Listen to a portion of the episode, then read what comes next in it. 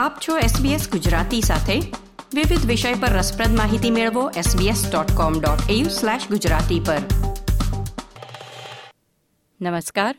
ગુરુવાર સોળમી ફેબ્રુઆરી બે હજાર ત્રેવીસના મુખ્ય સમાચાર આપ સાંભળી રહ્યા છો નીતલ દેસાઈ પાસેથી SBS ગુજરાતી પર.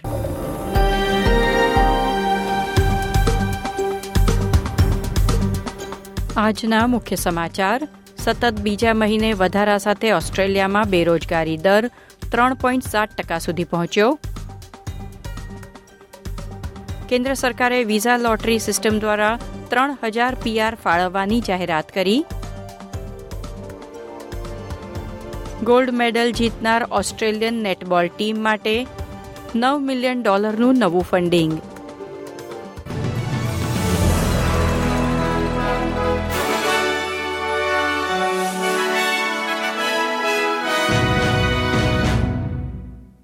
પ્રસ્તુત છે સમાચાર વિગતવાર. ઓસ્ટ્રેલિયાનો બેરોજગારી દર સાડા ત્રણ ટકાથી વધીને ત્રણ પોઈન્ટ સાત ટકા થયો છે. ઓસ્ટ્રેલિયન બ્યુરો ઓફ સ્ટેટિસ્ટિક્સ દ્વારા બહાર પાડવામાં આવેલા ડેટા સૂચવે છે કે ફૂલ ટાઈમ નોકરી કરતા લોકોમાં તેતાલીસ હજાર ત્રણસોનો ઘટાડો નોંધાયો છે, જ્યારે પાર્ટ ટાઈમ નોકરીઓમાં એકત્રીસ હજાર આઠસોનો વધારો થયો.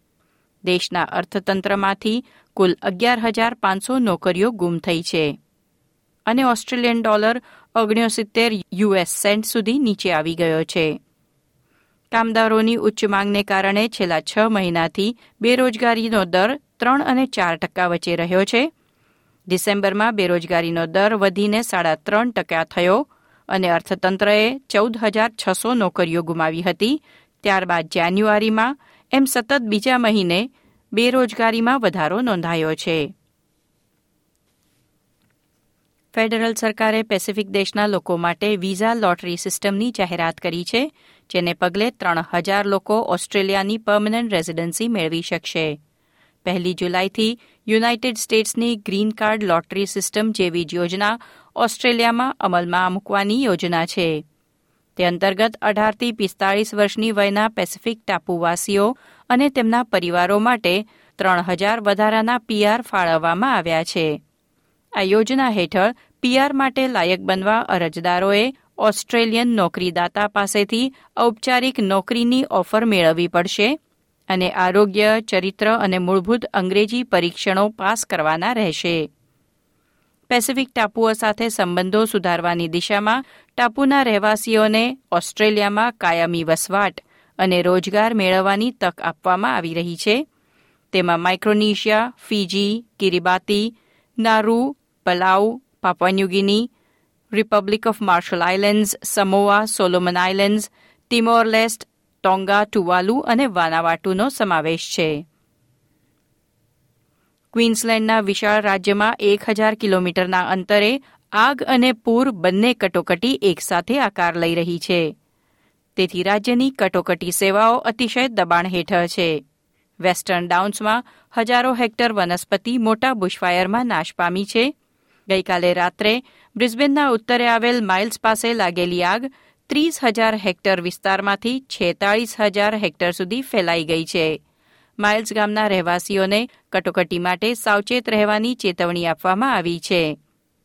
બ્યુરો ઓફ મિટીરિયોલોજીનું કહેવું છે કે આગામી સપ્તાહના મધ્ય સુધી વરસાદની કોઈ સંભાવના નથી એટલે આગથી ઘેરાયેલા માઇલ્સમાં મહત્તમ તાપમાન પાંત્રીસ ડિગ્રી અથવા તેનાથી વધુ રહેવાની અપેક્ષા છે. બીજી તરફ ક્વીન્સલેન્ડના ઉત્તરી ભાગોમાં કેન્સની આસપાસના વિસ્તારોમાં ભારે વરસાદે કટોકટી ઊભી કરી છે. અતિવૃષ્ટિથી રસ્તાઓ પાણીમાં ડૂબી ગયા છે, જાહેર ઉદ્યાનો બંધ કરવામાં આવ્યા છે અને નદીઓ ઝડપથી ભરાઈ રહી છે, તેથી કેન્સ પાસેની નદીઓમાં પાણી છલકાવાની શક્યતા છે. ન્યૂઝીલેન્ડમાં દાયકાઓમાં સૌથી ભયાનક વાવાઝોડાની કળવળી નથી, તે આજે સવારે રાજધાની વેલિંગ્ટનમાં છ પોઈન્ટ એકની તીવ્રતાનો ધરતીકંપ આવ્યો હતો. ધરતીકંપમાં કોઈ જાનહાનિ નોંધાઈ નથી, પરંતુ વાવાઝોડામાં પાંચ લોકોના મોત નીપજ્યા છે.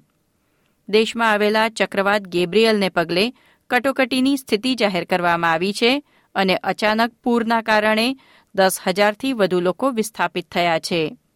વાવાઝોડા અને ધરતીકંપથી પરિસ્થિતિ વધુ મુશ્કેલ બની જતા ન્યૂઝીલેન્ડે ઓસ્ટ્રેલિયા પાસેથી ઔપચારિક રીતે સહાયની વિનંતી કરી છે.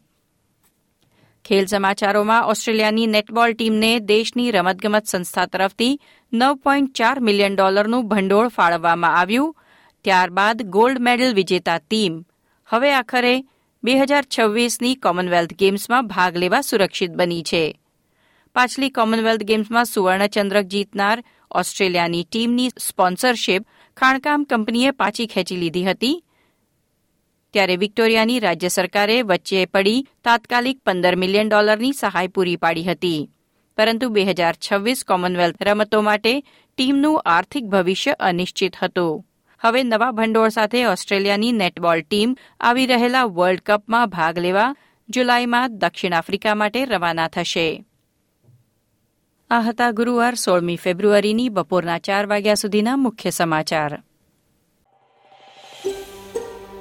આ પ્રકારની વધુ માહિતી મેળવવા માંગો છો?